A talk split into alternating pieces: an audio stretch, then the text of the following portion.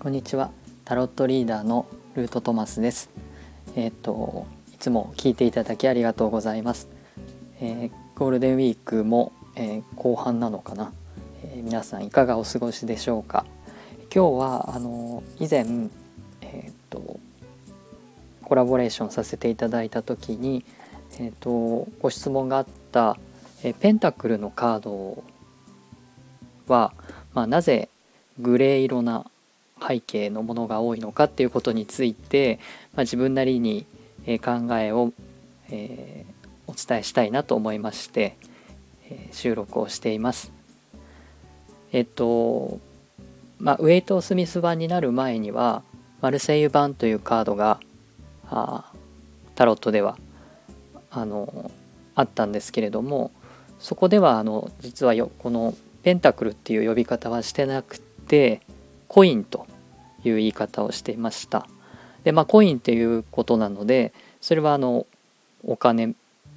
のようなイメージがあるんですけれども、ウェイト・スミス版になって、えー、ペンタクルという呼び方に、えー、意図的に変わっています。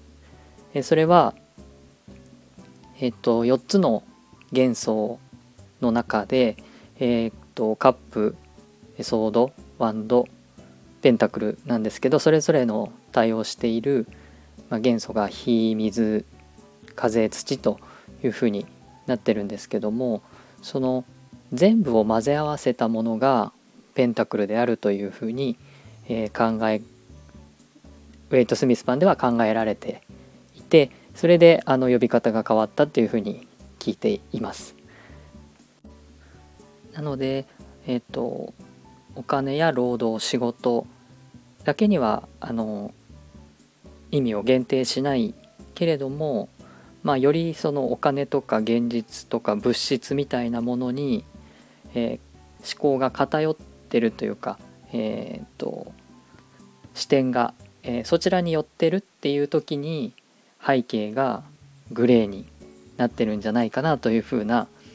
えー、と予想というか仮説を、えー、考えています。例えばペンタクルのよんっていうのはもうこれは所有物を所有するっていうことを、まあ、強調した絵になってますし、えー、ペンタクルのろくっていうのは、えー、とお金持ちの商人が貧しい人に金銭を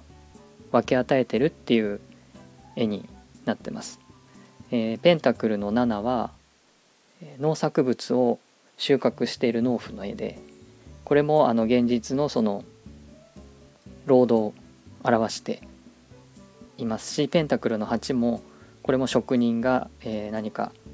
仕事に打ち込んでるっていうような絵が描かれています。えっとこのよんまい、あ、ま、あのペンタクルのさんもですね、えっと修道院の修復作業をしているえー、職人と設計士と修道士と言われているんですけども、これも仕事をしているっていうような絵になってます。それはあの生きていくために働かなければいけなかったり、お金が必要だったり、えー、っと修行しなきゃいけなかったりっていうような、ちょっと現実にですね、あの視点が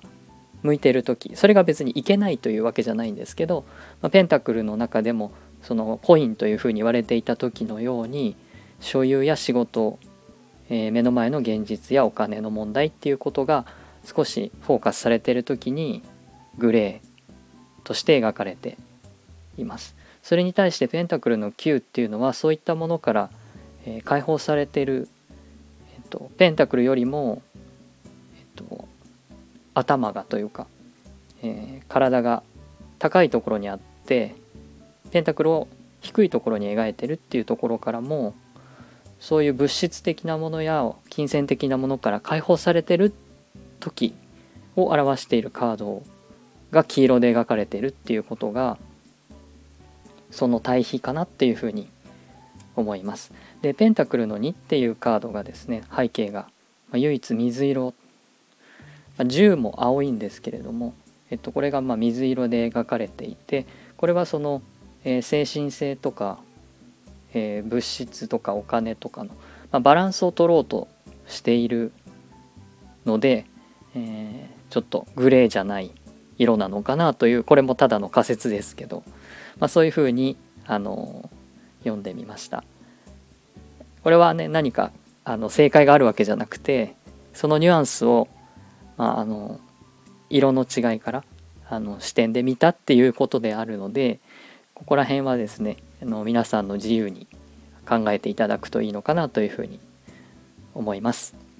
ので、参考にしていただければと思います。えー、っと今回はね、あのコラボの中でいただいた質問だったんですけれども、とてもあの興味深い視点だったので、えー、っといろいろ調べてみました。もしまた何かね、あのタロットの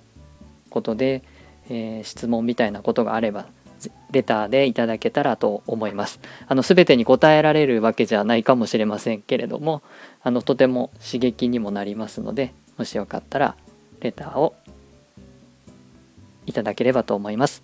えー、最後までお聞きいただきありがとうございました。